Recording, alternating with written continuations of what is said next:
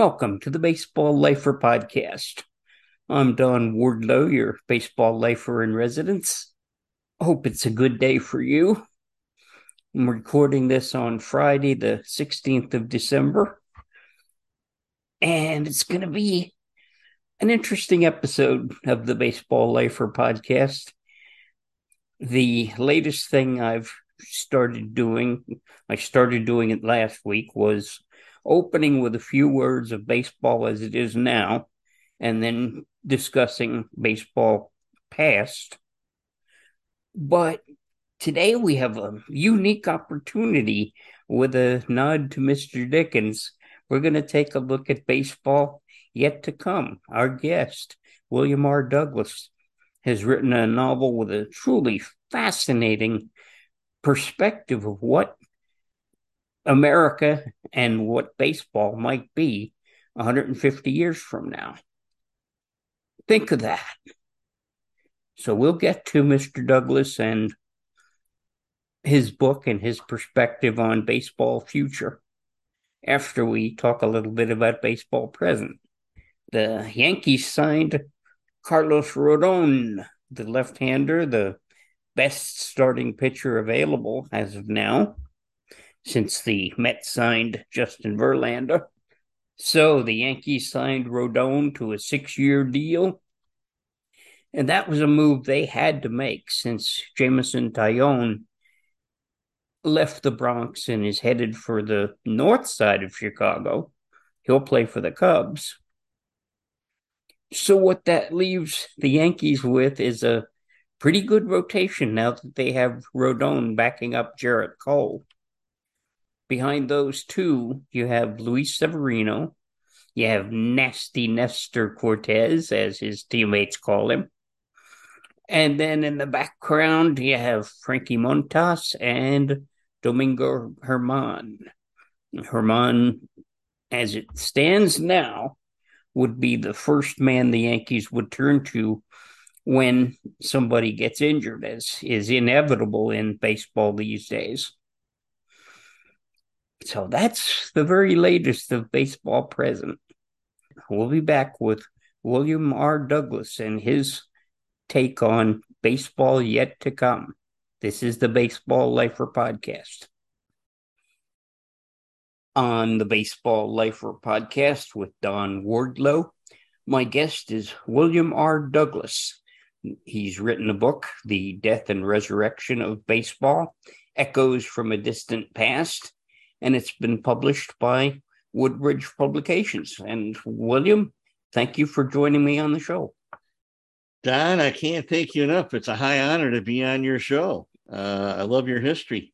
Well, thank I, you, sir. You were now, a pioneer. Yes, sure. I, yes, I was. Absolutely. Now, the book, The Death and Resurrection of Baseball, to write a book like this it seems we would have to have, you'd have to begin with a love for baseball, then a concern for baseball, and then a means of reconstructing baseball. So sure. let's take it in in piece by piece. Tell me about your love of baseball growing up. Sure. Well, uh, born in 1959, so I just dated myself. I'm 63. Uh, came of age in the 60s. Uh, I think the uh, the fading glow of the golden era of baseball, I think, was still around. The baseball playoffs had not morphed into what it is today. And uh, I grew up in the in the era of uh, Bob Gibson and Ernie Banks, Bill Melton, Curt Flood, and all those guys. Uh, Willie McCovey back in the '60s, Willie Mays, and and uh, Mickey Mantle was was still around, although his career was coming to an end.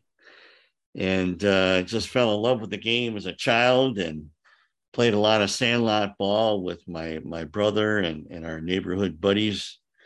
Of course, uh, collected uh, gobs and gobs of Topps baseball cards, and enjoyed trading those and looking at them for hours on end. And uh, just really developed a, a great love for the game as a child. And the read I'm getting says White Sox and Cardinals as opposed to being a Cubs fan. because the the impression I've gotten is from Chicago, you're one way or the other. You're a White Sox fan or a Cubs fan. Uh, yeah, right. So a funny story there. Uh, my brother and I had gotten our first couple packs of Topps uh, baseball cards. Uh, I don't know. We must have been, I don't know, six, seven years old, something like that. And uh, uh, we were looking at him, and and then the question came up: Well, who are we going to root for? And my brother Scott, he said, "You know, I'm going to root for the Cubs." And I said, "Well, you know what? I'm going to root for the White Sox." so that's how that's how all that started. So there's been a a friendly, brotherly rivalry ever since that time. I remember when Bill Veeck bought the White Sox uh, uh, way back in the in the 70s. I know you've got a, a connection with one of his offspring, so that was that was pretty cool to read that in your in your story there. Yes, Bill's son Mike was my boss for eight years of the 12 years I was in the minors. Yeah. Now we're men of an age. I'm going to be 60 in April. We, we came to adulthood and and we both have concerns for baseball and they go back. My concern really began around 2010. My concern for what is going to happen in baseball's future, and especially this past season with the almost strike that we had. I sure. thought that I thought the strike, if it happened, would kill baseball in my own lifetime. And I'm guessing the concerns that drew you to write this book, The Death and Resurrection of Baseball, are from a similar kind of concern that I have and that I hear with people of my own age the salaries and the corporate greed and uh-huh. things of that nature. What what else concerned you and drove you to say, I'm going to write a book about not only baseball passing away, but baseball coming back? Sure. So uh, I'll give you uh, the, detailed answer. So, a couple things that went into the germination of the story. The first was uh, several years ago, reading an article about games that kids used to play before the Civil War in the 1860s. And those games are extinct, they're lost to history. No one plays them anymore. They don't even know the names of the games, much less uh, know how to play them. Uh, and also, uh, two influential books that I read um, David Aikman's novel, When the Almond Tree Blossoms, which came out back in 1993, subsequently was updated in 2016. And then also back in uh, 2009, William Forstchen's novel, uh, when the, uh, One Second After. Um, the first one, When the Almond Tree Blossoms, is about a second civil war in America. And then uh, One Second After is about an EMP attack in America. So those were all important inputs uh, behind the storyline. But but the big question is, you know, how does baseball die? And when I see uh, a couple of things, first of all, uh, I don't want to deceive your readers into thinking that I think baseball is going to die this year, next year, or, or 10 years from now. But in my novel, uh, baseball dies uh, in the year 2061, and which is 40 years from now. So this is what I see happening that's concerning. Number one, uh, at the youth level, participation in baseball continues uh, a general uh, downward uh, trend, and there's there's two main things that are contributing to that um, that I see. One is the the continual shrinkage of what's called uh, the house leagues or the city leagues which was you know the, the, the baseball leagues that you and I grew up with playing little league and learning the game. Those continue to shrink in numbers. Some of the leagues, uh, well, I should say some, a lot of leagues have disappeared altogether. Uh, and the town where I live is a, a town of McHenry, northwest of Chicago by about an hour. Uh, when my son was playing little league back in the the late 90s, early 2Ks, there were three leagues in town, and two of them have now disappeared. And the one that survives is not even half the size it was when my son was playing. Uh, the other thing is the the the growth in travel ball. Now, travel ball is, in my opinion, uh, while it's good for the kids that make the team. Uh, it is contributing to the downward decline in the popularity of the sport with youth because what happens with travel ball is you've got a couple things going on. Number one, you have to try out for the team. And so it's only the cream of the crop that's making the team. And so the rest of the kids, uh, they have fewer options after that. I mean, if there's if there's no house league in town, then they really have no outlet with which to uh, learn the sport of baseball. Uh, the other thing is the cost of travel ball, which by its very nature is expensive because you have uh, hotel costs and gasoline, food, and lodging, everything else, and uh, uh, uh uniform costs and everything that goes with travel ball. Um, and so, because of that, you're automatically eliminating uh, lower middle income to lower income families from from being able to sign up their child for for baseball. And so um, you take all that together, and then you take the disenfranchisement that adults feel, that many adults feel towards the game because of, you know, they're they're they're upset about the amount of money that's being spent or being made uh, there's a whole issue of gambling and what's going on with that issue with, with the sport. Um, and you mix all that together, and I think a re- it's a recipe for down the road uh, that you could actually see uh, the disappearance of the sport. Um, one thing I like to point out too is that when you have a diminishing pool of youngsters uh, being introduced to the game, well, those youngsters, uh, if they become interested in other things like soccer or lacrosse or or video games or whatever, uh, they grow up to adults that are not fans of baseball. And so eventually you have a diminishing pool of fans at the adult level. On the Baseball Lifer podcast, Don Wardlow here. My guest is William R. Douglas. The book is The Death and Resurrection of Baseball Echoes from a Distant Past.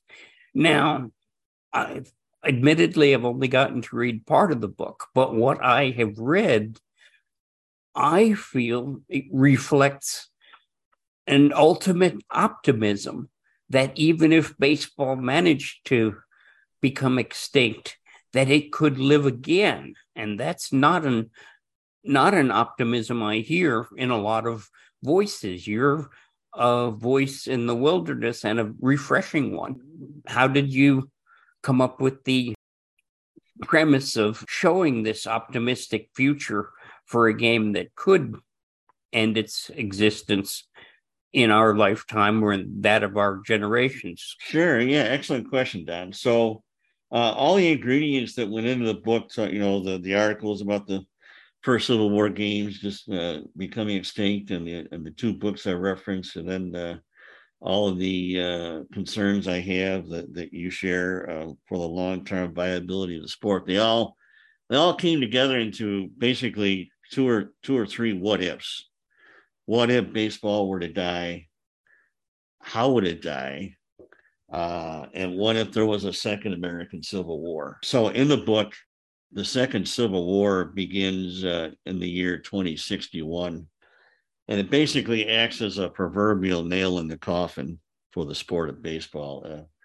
Uh, uh, the sport's been dying uh, at that time for several years prior. Uh, there's a three year strike at the professional level that really turns off huge numbers of fans. And uh, in the last year uh, before the war starts, I mean, baseball's literally on its last breath, and then it, and then it dies when the war starts. So the premise of the story is that uh, hundred years after the after the war is ended, a 12 year old boy by the name of Joyce Joe Scott goes exploring in the woods one day and uh, finds a relic that winds up having a connection with the game of baseball. But at the time that he finds it, he doesn't realize this, but it, it comes out later. And so this uh, this relic that he finds uh, really begins an, an, adventure for him and uh, his buddies, and they wind up, uh, or he winds up becoming the focal point at the rediscovery of the sport and reintroducing it or attempting to at least uh, to America. And in the meantime, you know, baseball uh, for many people has always been a metaphor for America itself. And so the rediscovery of this sport uh, by Joe uh, Scott and, and his attempting to bring it back uh, has a lot of uh, has a lot of symbolism for America itself at the time in, in the story, which is still recovering from the war. There have been other books positing a second American Civil War and being quite graphically detailed about it, but you are optimistic with the boys being able to explore and taking taking that risk and you know having adolescent fun rediscovering this great game yeah so a couple things there um i intentionally wanted to make this primarily a baseball story uh a kind of a combination of of sandlot and, and coming of age and a little bit of the field of dreams in there uh, and, and just a, a, joy to read. Um, I wanted to remind the readers of their childhood days, especially if they if they played ball when they were younger. Um, but the Civil War is, is there not as an active event in the storyline because it's a hundred years in the past uh, for the characters in the story, but it's in there uh, kind of uh, intentionally to uh, get the reader to think about where we're at currently as a country, especially with all the divisions that we have, and to really get the reader to think, uh, you know, very, very soberly upon the subject, and, and hopefully foster conversation amongst one another about how uh, how we can learn to agree to disagree, how we should, you know, take a step back from the rhetoric that you hear everywhere in the country these days, and uh, and do all that we can individually and and and as united citizens to make sure that this second civil war is is, is portrayed in the novel never actually takes place. So uh, but again, uh, primarily the, the stories about baseball and is meant to be entertaining, but there is that serious uh, thread of an undercurrent in there uh, that hopefully uh, is instructive for the readers. As much of the book as I've read seems to be written at a level which teenagers could appreciate, and we have Christmas coming. Would you suggest this as a book for teenage reading, or are you more absolutely. aiming? Yeah, absolutely. It's designed to be uh, for uh, 12 and up uh, readers, um, all age levels, really. Uh, I think even younger kids than 12 would would enjoy the read. It's a good, clean book. Uh, there's only one cuss word in the whole in the whole book, and when it occurs, uh, one of the characters uh, chastises the person that utters the word. So.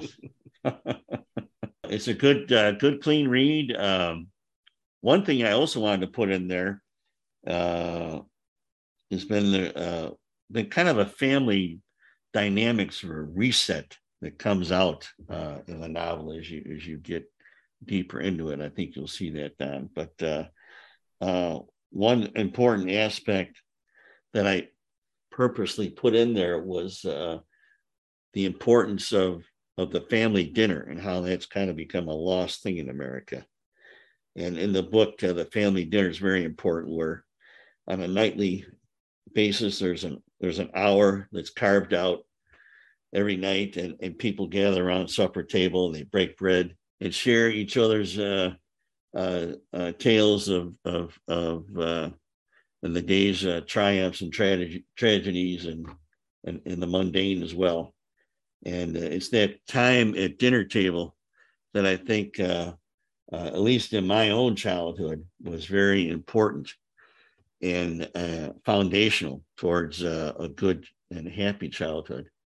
And can be again, uh, I think, if if Americans would put a stake in the ground, say, you know what, we're not gonna we're not gonna do dinner by by frozen meals or fast food lines every day. We're to have to figure out a way to carve out the time and gather as family and, and again share in one another's days how how things went and be hmm. there to encourage one another and lift each other up.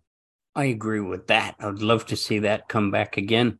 Last question for William R. Douglas, the author of The Death and Resurrection of Baseball Echoes from a Distant Past.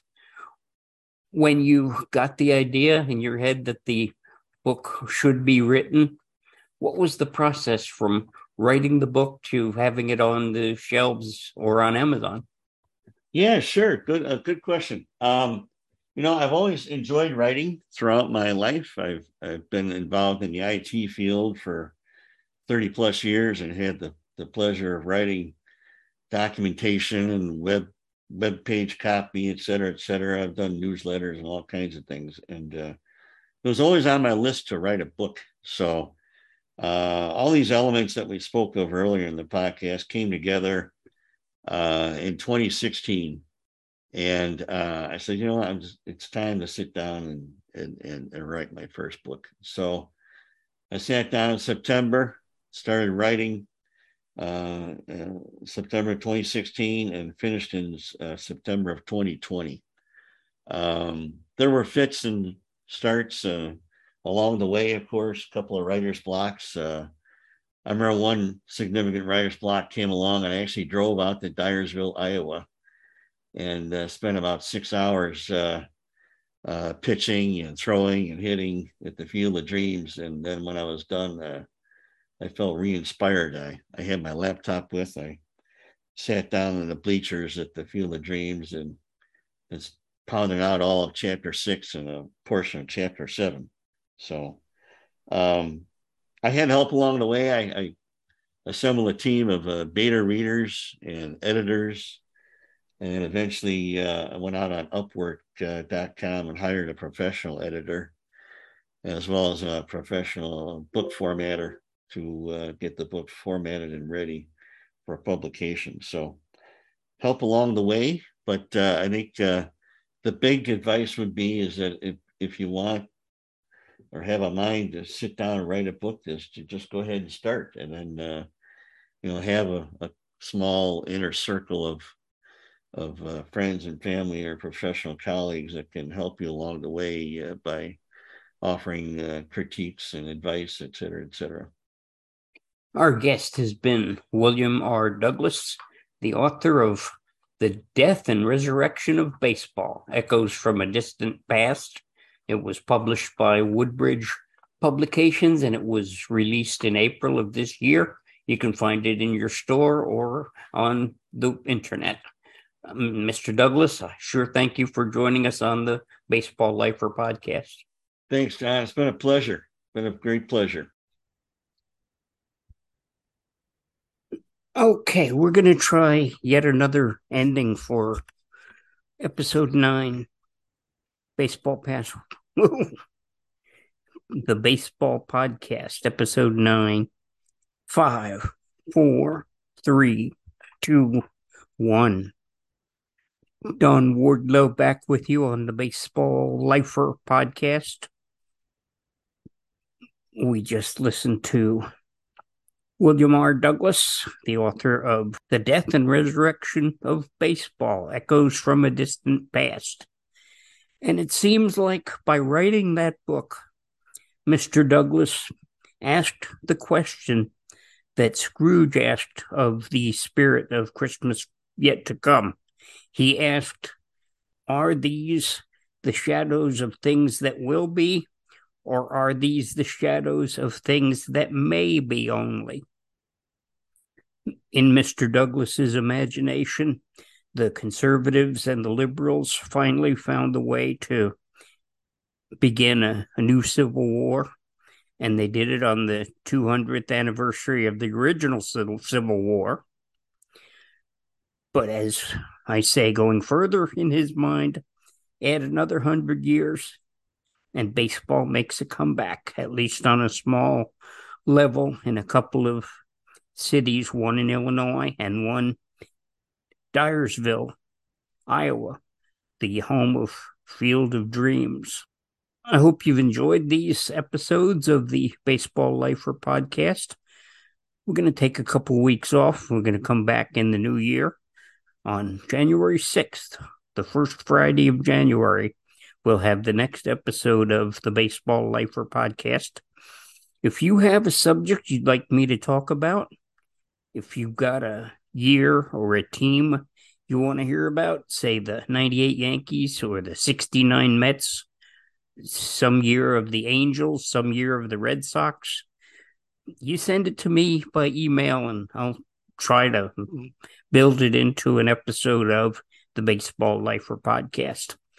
The email address here is don at thebaseballlifer.com. So you have my name, Don, at thebaseballlifer.com.